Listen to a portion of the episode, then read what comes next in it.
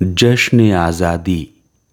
आज़ादी की पचहत्तरवीं सालगिरह पर बच्चों को स्वतंत्रता आंदोलन के विभिन्न पहलुओं से अवगत कराने के लिए रचनात्मक शिक्षक मंडल उत्तराखंड द्वारा साल भर चलने वाले कार्यक्रम जश्न आज़ादी के अंतर्गत आज जानते हैं अमर शहीद खुदीराम बोस के बारे में। शहीद खुदीराम बोस। खुदीराम बोस पहले ऐसे क्रांतिकारी थे जो सबसे कम उम्र में फांसी पर चढ़ा दिए गए थे। भारत में किसी क्रांतिकारी को यह पहली फांसी थी। इस महान क्रांतिकारी ने कम उम्र में देश के लिए वे काम किए थे जो आज भी युवाओं के लिए प्रेरणादायी हैं। यह कभी न भुलाई जा सकने वाली शहादत है। महज 18 साल की उम्र में उन्हें फांसी दे दी गई। खुदीराम बोस का जन्म 3 दिसंबर अठारह को बंगाल के मिदनापुर ज़िले के गाँव हबीबपुर में हुआ था। उनके पिता का नाम त्रैलोक्यनाथ था।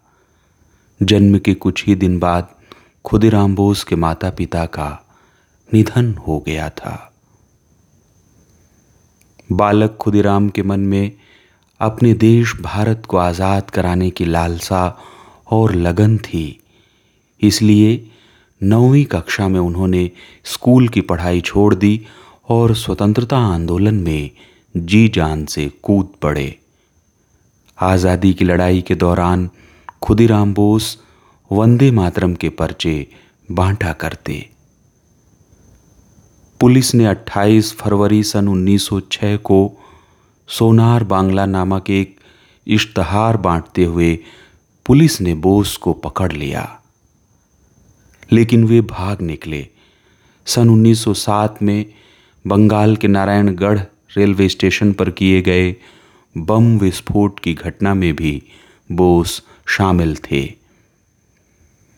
आज़ादी की लड़ाई के दौरान युगांतर क्रांतिकारी दल के नेता वीरेंद्र कुमार घोष ने घोषणा की, किंग्स फर्ड को मुजफ्फरपुर में ही मारा जाएगा। इस काम के लिए खुदीराम बोस और प्रफुल्ल चंद को चुना गया। 30 अप्रैल 1908 की शाम किंग्स फर्ड और उसकी पत्नी क्लब में पहुँचे। रात के साढ़े आठ बजे मिसेज कैनेडी और उसकी बेटी अपनी बग्घी में बैठकर क्लब से घर की तरफ़ आ रहे थे। उनकी बग्घी का रंग लाल था, जो बिल्कुल किंग्सफर्ड की बग्घी से मिलती जुलती थी खुदीराम बोस और उनके साथी ने किंग्सफर्ड की बग्घी समझकर उस पर बम फेंका, जिससे माँ बेटी की मौत हो गई। वे दोनों यह सोचकर भाग निकले कि किंग्सफर्ड मारा गया। दोनों भागते हुए रेलवे स्टेशन पर पहुँचे, बोस पर पुलिस को शक हो गया तो उन्हें घेर लिया। अपने को घिरा देख प्रफुल्ल चंद ने खुद को गोली मार ली, पर खुदीराम पकड़े गए। खुदीराम बोस पर हत्या का मुकदमा चला। उन्होंने अपने बयान में स्वीकार किया कि उन्होंने तो किंग्सफर्ड को मारने का प्रयास किया था। यह मुकदमा केवल पाँच दिन चला और तेरह जून को उन्हें मौत की सज़ा सुनाई गई।